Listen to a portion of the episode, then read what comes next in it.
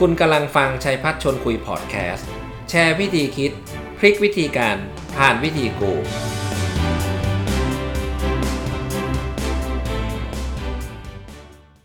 สวัสดีครับ ยินดีต้อนรับทุกท่านอีกครั้งหนึ่งนะครับ เข้าสู่รายการชัยพัฒชวนคุยผมก็มีความสุขทุกครั้งที่กลับมาเจอทุกท่านนะครับ พวกเราทราบไหมครับว่าในธุรกิจรีเทลเสื้อผ้าเนี่ย ถ้าผมจะนิยามเนี่ยมันเรียกว่า super red ocean มันน่านน้ำทะเลเดือดนะฮะเพราะว่ามันมี player มากมาย ทั้งในไทยในต่างประเทศก็กระโดดลงมานะ มันมีเสน่ห์มากๆ ในอุตสาหกรรมนี้ super red ocean อย่างไรก็ตามนะครับ แม้ว่าจะ super red ocean ถ้าผู้ประกอบการคนไหน พอจะมีเรดาร์มองเห็นว่า area ไหน พอจะทำมาหากินได้ ก็นั่นหมายความว่าเขากำลังมองหา Blue Ocean ซึ่งมันมีอยู่จริงนะครับ วันนี้ผมมีโอกาสได้เรียนเชิญ คุณธีรโชตชัดทวีศักดิ์กรรมการบริษัทชัดทวีกิจนะครับ ซึ่งเป็นผู้ผลิตและจัดจำหน่ายแบรนด์ดังนะครับ คือ Crocodile จากประเทศสิงคโปร์แล้วก็ยังมีอีก 2 แบรนด์นะครับซูเปอร์สตาร์แล้วก็อิปิโตมี่นะครับ มาอยู่กับผมในรายการชัยพัชร์ชวนคุย เราจะมาดูกันนะครับว่าจาก red ไป blue ocean ทำยังไงบ้าง สวัสดีครับคุณเต้ครับ สวัสดีครับ ครับ สวัสดีครับ อาจารย์ครับอ่าสวัสดีครับ ขอบคุณมากนะฮะให้เกียรติทาง รายการเอ่อชัยพัฒชวนคุยนะครับ อยากให้คุณเต้เล่าประวัติธุรกิจให้ฟังหน่อยนะว่ามาอยู่ในอุตสาหกรรมนี้ได้ยังไงบ้าง ก็เอ่อมาอยู่ในในในอุตสาหกรรมนี้ได้ยังไงนะครับก็ต้องพูดถึงเรื่องคุณพ่อก่อนนะครับ เป็นธุรกิจอ๋อเสื้อครับผ้าที่คุณพ่อเริ่มมานะครับอ่าสามสิบกว่าปีที่แล้วนะครับ แล้วก็ตอนนี้ผมก็มาสานต่อนะครับ แต่คุณพ่อเนี่ยอ่าก่อนหน้านี้เนี่ยก็คงได้ทำธุรกิจหลาย ๆ อย่างนะครับ มากมายเลยนะครับจนสุดท้ายเนี่ยมาจบอยู่ที่ธุรกิจเสื้อผ้านะครับเออฮะครับใช่ฮะอ๋อ แล้วก็เอ่อตอนครันั้นบเนี่ยตอนที่คุณพ่อเริ่มใหม่ ๆ เนี่ย ตอนนั้นยังไม่ได้ทำแบรนด์เนมนะครับ ก็ครับจะทำเป็นสินค้าเสื้อโฆษณากับ OEM นะครับทำให้บริษัทต่างๆเสื้อโฆษณานี่หมายถึงเสื้อที่บริษัทต่างๆ เนี่ยเขาสั่งไปเพื่อไปแจกให้กับลูกค้าไปทำโปรโมชั่นไปแถมอะไรอย่างเงี้ยครับใช่โอฮะเค แปลว่าอ่าเริ่มจาก OEM ใช่ไหมฮะครับเริ่มจาก OEM ใช่ครับแล้วก็ทำผลิต OEM ให้กับบริษัทต่างๆ เสื้อผ้าให้พนักงาน เสื้อผ้าให้กับอ่า ผู้บริหารอะไรอย่างเงี้ยครับ ความแตกต่างระหว่างตอนที่เราทำ OEM กับการที่เราเป็นโอนแบรนด์หรือเรามีแบรนด์เนมเนี่ย มันต่างกันมากไหมครับโอ้ต่างกันเยอะเลยครับ ก็คือเอ่อเวลาเราเราผลิตเสื้อผ้าให้กับบริษัทต่างๆ เนี่ย ส่วนใหญ่เนี่ยมันก็จะเป็นสินค้าที่อ่ามีต้อง มีราคาเป็นตัวตั้งครับ ก็คือจะราคาจะค่อนข้างถูกหน่อยนะครับ แต่ว่าครับเวลาเราทำสินค้าแบรนด์เนมเพื่อขายเองเนี่คยรับก็จะ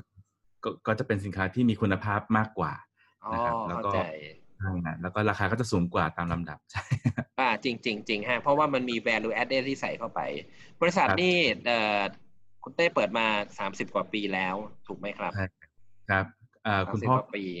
คนเริ่มใช่ครับสามสิบกว่าปีใช่ที่แล้วครับใช่ฮะอะไรคือความสูง อะไรคือความสำเร็จสูงสุดตั้งแต่เปิดบริษัทมาสำหรับบริษัทผมเนี่ยผมว่าเอ่อความสำเร็จสูงสุดนะครับ ก็คือการได้มาทำแบรนด์เนมนะครับ คนในวงการเสื้อผ้าเนี่ยก็จะเข้าใจกันดีก็ว่าการทำเสื้อผ้าแบรนด์เนมเนี่ยแล้วขายเองด้วยนะครับทำรีเทลเองด้วยเนี่ยไม่ใช่เป็นเรื่องง่ายนะครับ เพราะว่าอ่า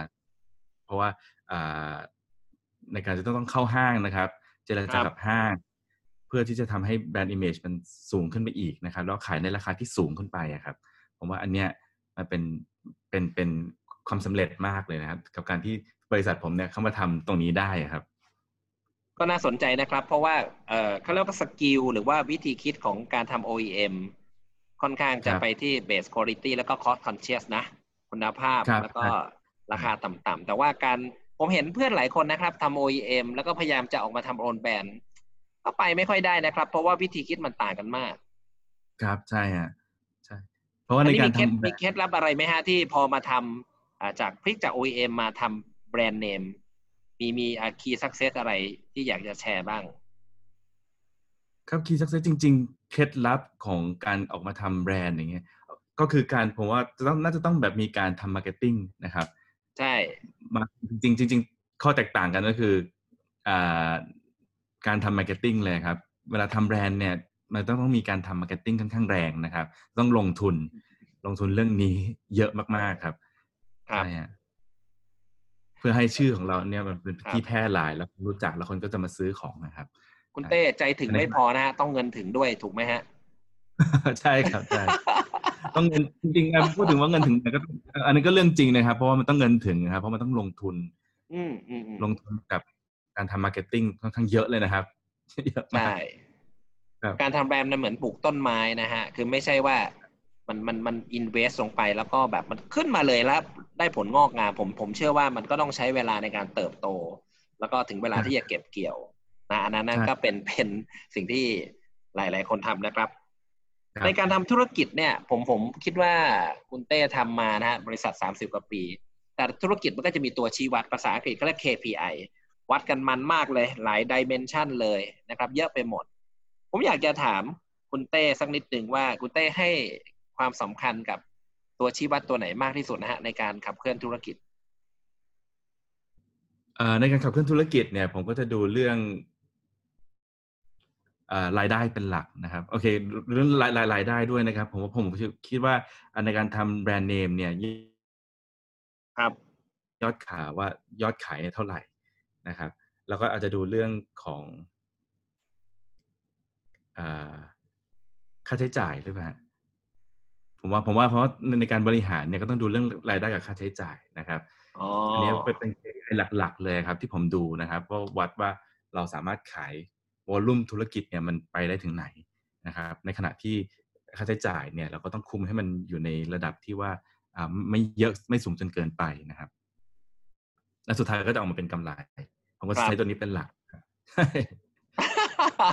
ก็ดูเข้าใจฮะ ก็ดูบรรทัดบนสุดเลยนะ ก็คือตัวบรรบรทัรดทับดนบน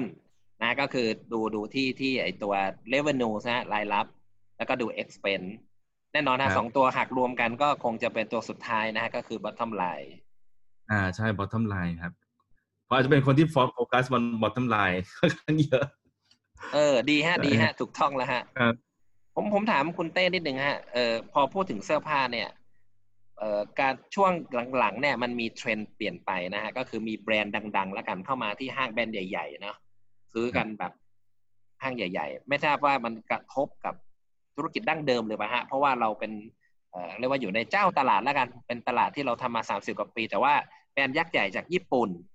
นะจากต่างประเทศยุโรปเนี่ยเข้ามาเนี่ยนะไม่พูดชื่อแล้วกันนะฮะ เข้ามาตามห้างแล้วก็เป็นยอดนิยมมาก อันนี้ไม่ทราบว่ามันมีผลกระทบต่อโครงสร้างของ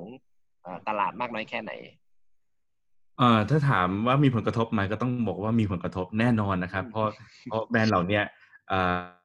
อ่าเขายักษ์ใหญ่จริง ๆ นะครับ fast fashion แบรนด์พวกเนี้ยอ่าเขาเข้ามาในรูปแบบของเสื้อเสื้อนะครับอ่าคุณภาพค่อนข้างโอเคด้วยนะครับ ก็ถือว่าดีเลยแหละออใช่ในราคาที่ถูกมากๆด้วยนะครับ เนี่ยเวลามันมีของดีแล้วก็ถูกขนาดเนี้ยแน่นอนมันย่อมมันจะทำให้อ่าวงการนี้ปั่นป่วนได้นะครับแต่ทีนี้เนี่ยต้องมาดูอีกทีหนึ่งนะครับว่าผลกระทบไหมมีนะครับ แต่ว่าเราก็ยังสู้เขาได้เหมือนกันนะครับ เพราะว่าอืมในพอพูดถึงเรื่องแฟชั่นเนี่ยมันมีเรื่องดีไซน์เข้ามาเกี่ยวข้องนะครับอ่าแบรนด์ดังๆแบรนด์ใหญ่ๆเนี่ยเขาอาจจะไม่ได้มีดีไซน์เหมือนที่เรามีครับนะครับ เนื่องจากแฟชั่นเนี่ยมันเป็นก็คือศิลปะอย่างหนึ่งอะครับ มันมัน มันหลากหลายมากนะครับ เขาไม่สามารถทำทุกแบบออกมาได้หรอกนะครับ เราก็อ่าใช่ฮะแล้วก็อ่าโฟกัสเรื่องแบบนะครับดีไซน์แล้วก็เรื่องคุณภาพนะเพื่อที่จะมาสู้กับแบรนด์เหล่านี้นะครับ เพราะแบรนด์เหล่านี้เนี่ยผมผมบอกให้ว่าถ้าในในในระดับสินค้าเดียวกันเนี่ย สู้เขาไม่ได้แน่นอนนะครับ เพราะเขาเนี่ยราคาถูกนะครับถามว่าคุณภาพดีไหมก็ดีระดับหนึ่งเลยนะครับ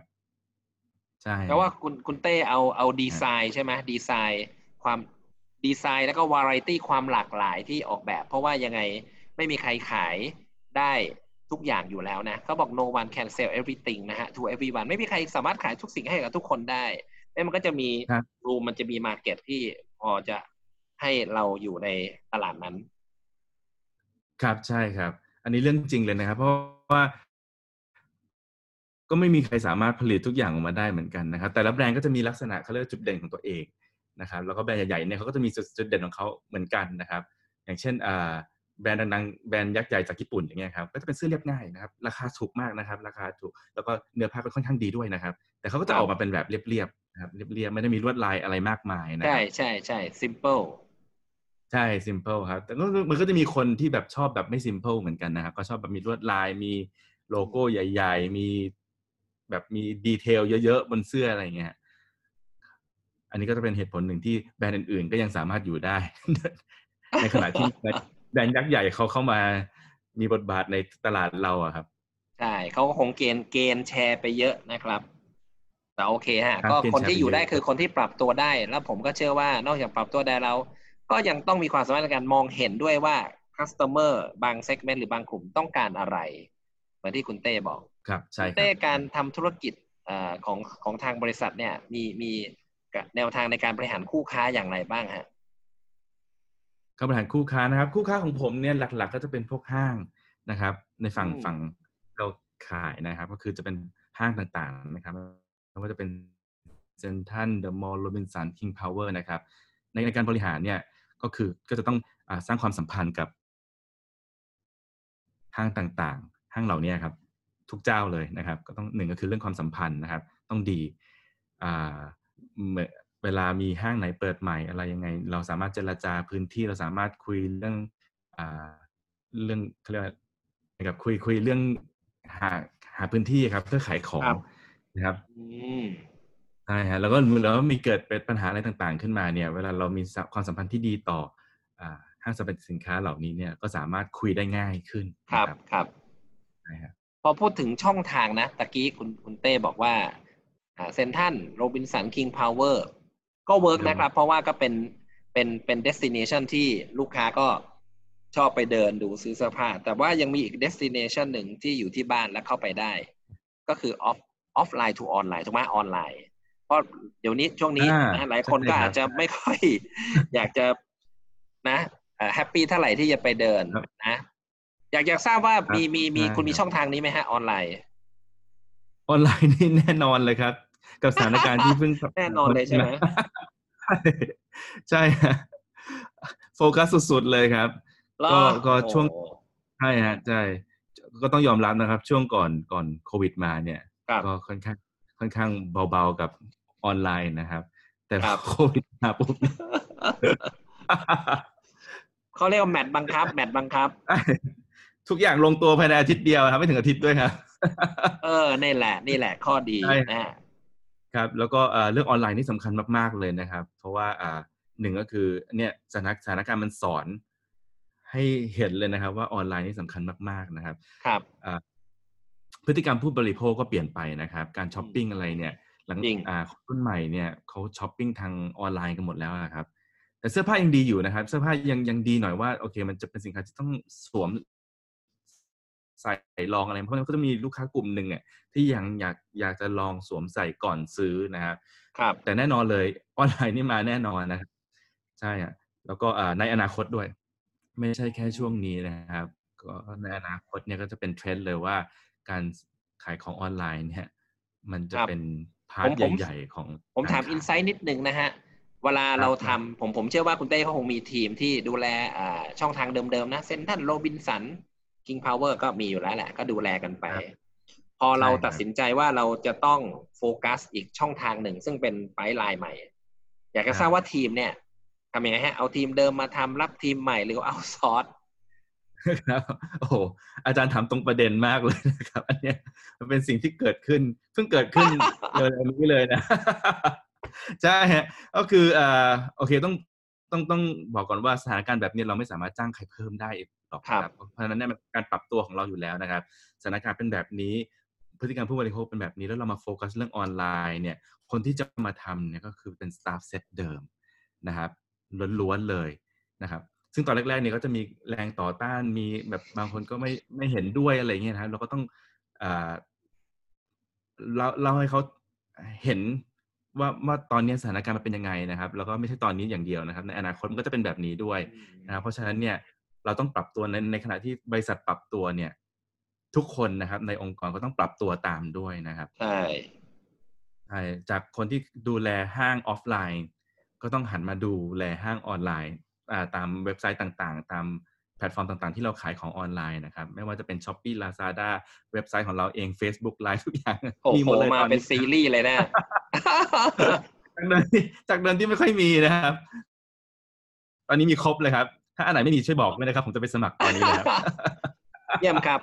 คุณเต้เจ๋งมากนะ ผมผมคิดว่าเออสิ่งที่คุณเต้ทำก็เป็นสิ่งที่หลายองค์กรก็กำลังพยายามทำอยู่ หรือว่าคิดว่าจะเริ่มทำก็คือการรีสกิลของคนเดิมนะฮะคนเก่าของเราครับคือมันก็มีหลายวิธีนะฮะก็เรียกว่ามีหลักสามปีนะ ถ้าจะขอแชร์นะฮะ ตะกี้ที่ผมถามก็เอ้ยคุณเต้ทำไง คุณเต้บอกก็build buy borrow นะครับ build ก็คือแบบสร้างคนใน เอาคนเก่านี่แหละ ลุย buy ก็คือซื้อเลย บริษัทนี้เก่งใช่ไหม ซื้อตัวมาเลย borrow ก็คือจ้างที่ปรึกษาไปหาเอเจนซี่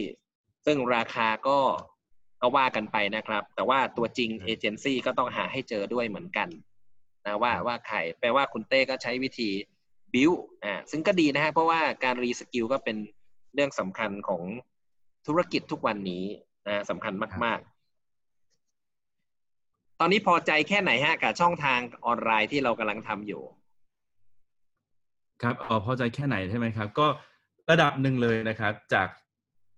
base เดิมที่ไม่ค่อยได้ทำนะครับอืมก็ตอนนี้ถือว่าอ่าตอนนี้มีทำบ้างแล้วก็มีประสบค่อนข้างประสบความสำเร็จนะครับ เริ่มมี traffic เข้ามาเรื่อยๆนะครับอืมอ่าแต่แน่นอนล่ะ ยอด ผ่านทางออนไลน์ตอนนี้มันก็ยังไม่สามารถเทียบเท่ากับยอดที่มาจากห้างได้นะครับอ๋อแน่นอนฟไลฮะแน่นอนอ่าแต่ผมเชื่อว่าผมเชื่อว่า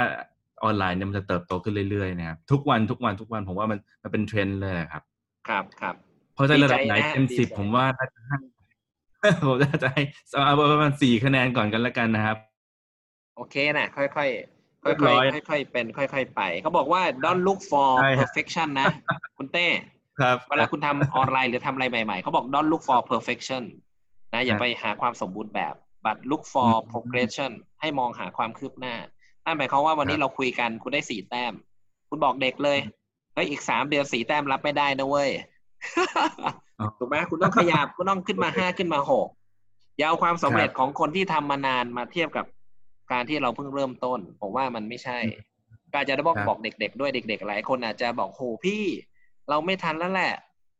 นะมันมันไม่มีไม่ทันหรอกนะ มันไม่สายเกินไปที่จะเริ่ม โอเคอ๋อครับนะทำธุรกิจมานาน มีเรื่องอะไรที่หนักใจที่สุดบ้างฮะ แชร์ให้ผมฟังหน่อย หนักใจที่สุดนะครับ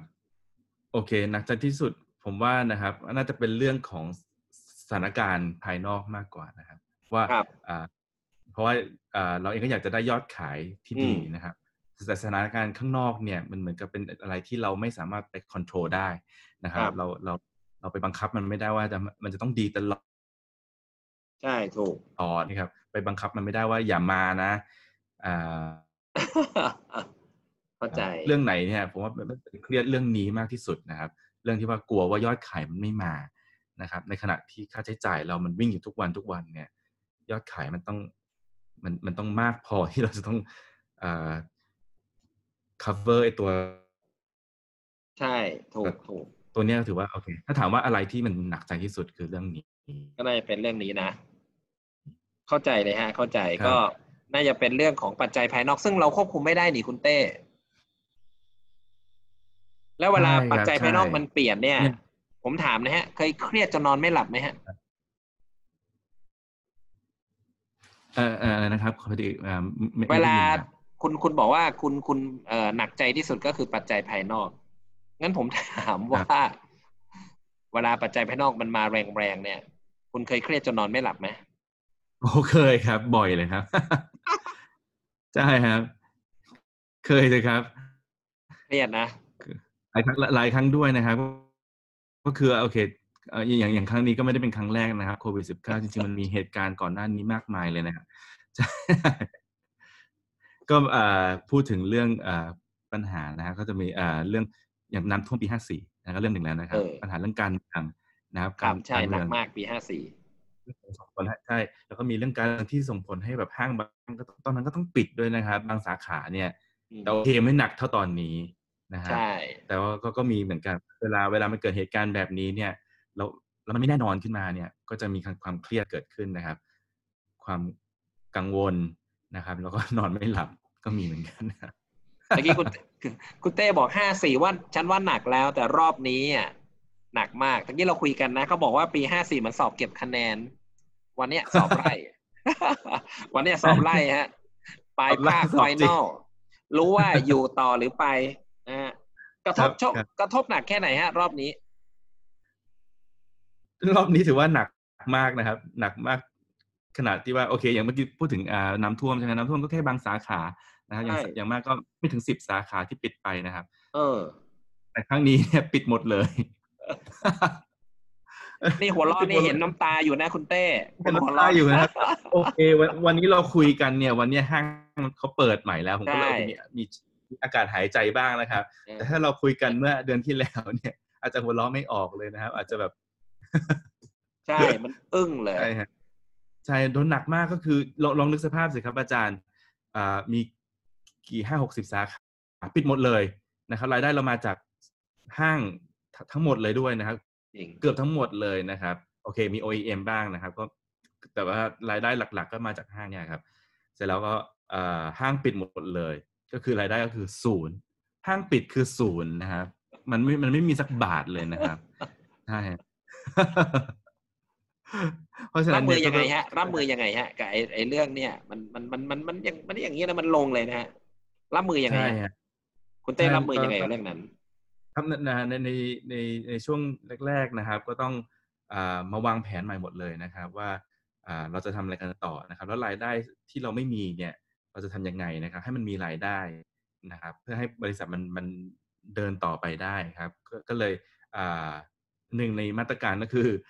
ดูสินค้าว่าอะไรช่วงนั้นยังขายได้นะครับ แล้วเราก็มีจับมีพนักงานพร้อมเนี่ย ก็เลยหันมาทำแมสนะครับทำหน้ากากนะครับใช่ฮะใช่เราก็เอ่อก็ไปได้สวยนะครับ ช่วงนั้นก็คือขายได้ขายขายได้ค่อนข้างเยอะเลยใช่เพราะว่าอ่าคนก็ยังต้องการอยู่ครับแม้แต่ทุกวันนี้ก็ยังขายได้เรื่อย ๆ เลยนะครับ ก็ยังยังยังมีดีแมนดีนะฮะนะครับ แล้วก็ทำหมดเลยมีอะไรทำได้ทำหมดเลยนะครับ ช่วงนั้นมี แต่ว่าโอเค ในเมื่อแมสขายได้เราก็ผลิตแมสนะครับ ก็เรียกว่าใช้รีซอสที่มีอยู่นะฮะ ก็เป็นสิ่งที่หลายคนก็ทำอยู่นะฮะ ก็เวลามึนๆนะท่านผู้ฟังฮะเวลาเรามึนๆเนี่ยคิดอะไรไม่ออกเนี่ยเวลามีวิกฤตเนี่ย กลับมาดูก่อนนะกลับมาดูในบ้านก่อน มองซ้ายมองขวามันมีเครื่องไม้เครื่องมือมีเครื่องจักรอะไรบ้างที่พอจะทำได้ แล้วก็หน้ากากขายดีใช่ไหมฮะ ครับใช่ขายดีเลยครับ ช่วงนั้นก็ยังพอมีรายได้บ้างนะเอาอย่างนี้ดีกว่านะครับ โอเคมันก็ไม่สามารถมามา cover มา cover ไอ้ที่เราเสียส่วนเสียไปกับทางช่องทางออฟไลน์เดิมๆที่เรามีครับครับนะครับ วิกฤตรอบนี้ก็ยังไม่จบ โอเค เราก็ผ่อนคลายนะฮะรัฐบาลก็เปิดห้าง ให้เราก็พอมีอากาศหายใจอย่างที่ที่คุณเต้บอก ผมถามคุณเต้หน่อยฮะ คุณเรียนรู้อะไรจากวิกฤตรอบนี้บ้าง มันสอนอะไรเรามั่งโอเค มันสอนอะไรใช่ไหมครับ มันสอนหนึ่งนะครับ อันแรกเลยนะครับว่าอ่ามันไม่มีมันมีความไม่แน่นอนตลอดเวลานะครับ เพราะฉะนั้นเนี่ยเราต้องพร้อมรับมือกับทุกสิ่งอย่างที่เข้ามานะครับ ว่าหลังจากโควิด -19 เนี่ยมันก็อาจจะมีอื่นๆที่เข้ามานะ เพราะฉะนั้นเนี่ยห้ามประมาทนะครับในในช่วงที่เราเราเราสามารถเก็บเกี่ยวอะไรได้เนี่ยก็ควรจะต้องมีทุนสำรอง เผื่อที่จะเวลามันมีเหตุการณ์อะไรแบบนี้เกิดขึ้นมาอีกนะครับ ไม่ว่าเดี๋ยวน้ำท่วม เดี๋ยวจะมีโรคไวรัสสายพันธุ์ใหม่มาหรืออะไรมันระบาดขึ้นมาอีกเนี่ยครับเราจะได้เราจะได้มีอะไรสำรองไว้นะครับ แล้วก็อีกอย่างหนึ่งที่อยากจะแชร์คือ เรื่องการเปิดรับอะไรใหม่ ๆนะครับออย่าอย่าไปอย่าไปอย่างเช่นของผมเนี่ยก็เคยเคยดีเลย์เรื่องออนไลน์มาสักพักนะครับ คือไม่ได้โฟกัสจริงๆมีมาสักพักแล้วนะครับ แต่ว่าไม่ไม่ได้ไปโฟกัสมันนะครับก็เรียนรู้ที่จะใช้ช่องทางเนี่ยให้มันไปคู่กันได้นะครับตอนแรกผมก็มีมุมมองว่าโอเค ถ้าเกิดไปทำออนไลน์มากเกินไปเนี่ยเดี๋ยวเราจะเสียออฟไลน์หรือเปล่า เดี๋ยวเราจะเสียโฟกัสหรือเปล่านะครับ เพราะออฟไลน์ยังไงเราก็ต้องโอ้โหลงแรงค่อนข้างเยอะนะครับ ในการในการดันผลักดันตรงนี้ครับนะแต่สุดท้ายแล้วเนี่ยมันก็สามารถไปด้วยกันได้ ไม่ว่าจะเป็นออนไลน์กับออฟไลน์นะครับ มันก็สามารถไปคู่กันได้ ดีฮะคุณคุณเต้พูดมานี่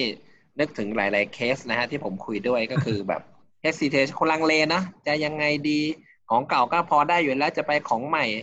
นะเจอโควิดมาเคาะกระโหลกทีเดียวนะ ทีเดียวเลยมึนเลยครับมึนเลยทีนี้ซึ้งเลยครับซึ้งหนักเลยฮะเคาะทีเดียวเลย โอเคครับ รับทราบครับไปทั้งคู่เลย แล้วก็ถ้าหมดโควิดแล้วจริง ๆ เนี่ย เราอาจจะได้เขาเรียกว่ามี pipeline ใหม่ก็ได้นะ เป็น revenue pipeline เข้ามาใหม่ ก็คือออนไลน์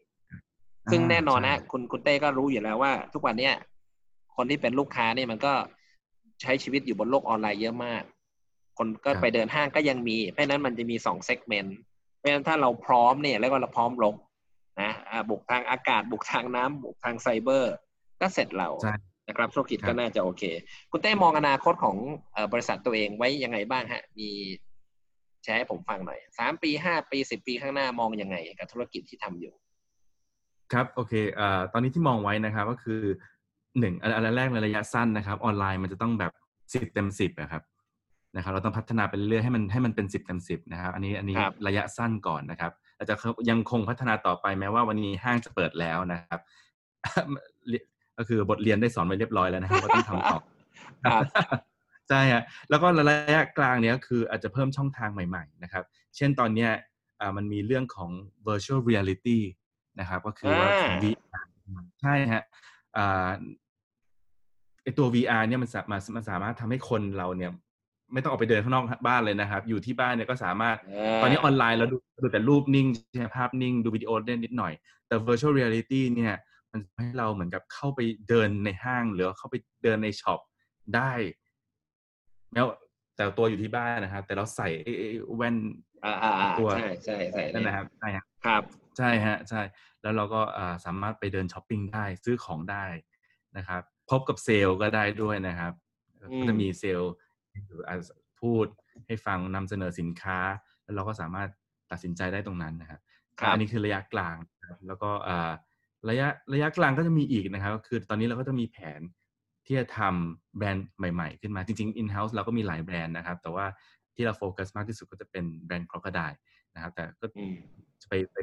ไปทำเพิ่มเติมนะครับ แล้วก็ไปทำ marketing เพิ่มนะครับทำโปรโมทใช่ครับอ๋อโอเค เยี่ยมครับ อยากจะฝากนะฮะสำหรับคนที่ยังรีรอลังเลอยู่ นะแล้วเขาก็ตัดสินใจอยากจะกระโดดเข้ามาในธุรกิจเสื้อผ้า มีคำแนะนำไหมครับอ่าโอเค มีคำแนะนำสำหรับคนที่อยากจะเข้ามาทำธุรกิจเสื้อผ้าใช่ไหมครับแนะนำว่าอย่าเข้ามาทำใช่ไหมเหมือนเหมือนกับผมคิดดังขนาดนั้นเลยเหรอครับ มีคำแนะนำง่าย ๆ ครับ อย่าเข้ามาทำ โอเคก็เชื่อว่าหลายคนอยากทำแบรนด์ของตัวเองนะครับ เพราะว่าอ่าเสื้อผ้าก็เป็นอีกอย่างหนึ่งที่สามารถเขาเรียกสามารถนำเป็นนำความเป็นตัวตนออกมาได้นะครับครับแต่สิ่งที่ยังพร้อมคือหนึ่งนะครับ เรื่องทุนนะครับเรื่องทุนทรัพย์ อันนี้เรื่องสำคัญเลยทุนทรัพย์นะครับหนึ่งนะครับ อันที่สองคืออาจจะเป็นเรื่องของอ่าแบรนดิ้งนะครับแบรนด์ความเป็นแบรนด์มันต้องชัดเจนนะครับ ว่าแบรนด์ของของคุณเนี่ย มันมันเกี่ยวกับอะไร มันมันมีมีความโดดเด่นอะไรบ้างนะครับ ที่จะทำให้ตัวแบรนด์นี้มันขึ้นมาเอามันออกมานะอย่างเต็มที่นะครับ อืม จริงสองอย่าง มีใจอย่างเดียวไม่พอนะฮะ ต้องมีเงินด้วยนะครับใช่ฮะทุนทรัพย์ใช่ฮะเราก็ต้องเพราะมันต้องระดับชัดเจนด้วยใช่ครับเวลาทำธุรกิจเสื้อผ้าเนี่ย เวลาไปคุยกับโรงงานต่าง ๆ เนี่ยยิ่งคนเริ่มใหม่ ๆ เนี่ย ผมเชื่อว่าไม่น่าจะยังมีโรงงานนะครับ ที่ที่จะทำเสื้อผ้าออกมาได้เนี่ยเขาก็จะมีมินิมัมของเขามินิมัมคุณติตี้นะครับ ว่ามันไม่ใช่ว่าผลิตสิบตัวจะได้นะครับ มันต้องผลิตทั้งห้าร้อยตัวพันตัวอย่างเงี้ยออกมาครับเพราะฉะนั้นเนี่ยต้องดูตรงนี้ดีๆด้วยว่ามันเป็นว่าเราจะต้อง manage ยังไงกับกับ MOQ ตรงเนี้ยที่แต่ละโรงงานนะเขาต้องมีแน่นอนนะครับ อืม จริง โอเค แล้วก็บริหารสต็อกนะครับเป็นอีกเรื่องหนึ่งที่ ในวงการแฟชั่นก็ค่อนข้างปวดหัวนะครับ เรื่องสต็อกเราผลิตมาสามสี่ร้อยชิ้นเนี่ยแต่ว่ายอดขายแน่นอนคุณขายไม่ได้หมด ไม่หมดหรอก ยังไงก็ไม่หมดนะครับ ไม่ได้หมดร้อยเปอร์เซ็นแน่นอนนะครับ ไม่มีใครขายหมดร้อยเปอร์เซ็นด้วยครับ คือต้องดูต้องวางแผนดีว่าว่าจะทำยังไงกับสต็อกเก่าๆที่เรามีอยู่นะครับ จะเอาไปปล่อยที่ไหนจะเอาไปไปไปยังไงที่ไหนเล่นแร่แปรธาตุทำยังไงให้มันกลับมาเป็นแคชอินกลับมานะครับ ถูกต้องครับถูกต้องเห็นภาพนะครับ ก็ขอขอบคุณมากนะฮะเวลาผ่านไปอย่างรวดเร็วนะฮะท่านผู้ฟังนะฮะเรากำลังคุยกับคุณธีรโชตนะฮะชัดทวีศักดิ์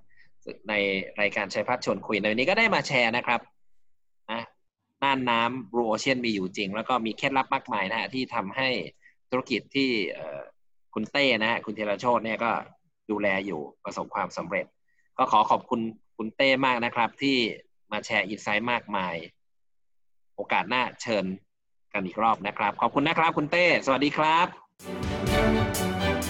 คุณกำลังฟังชัยพัฒชนคุยพอดแคสต์ แชร์วิธีคิด พลิกวิธีการผ่านวิธีกู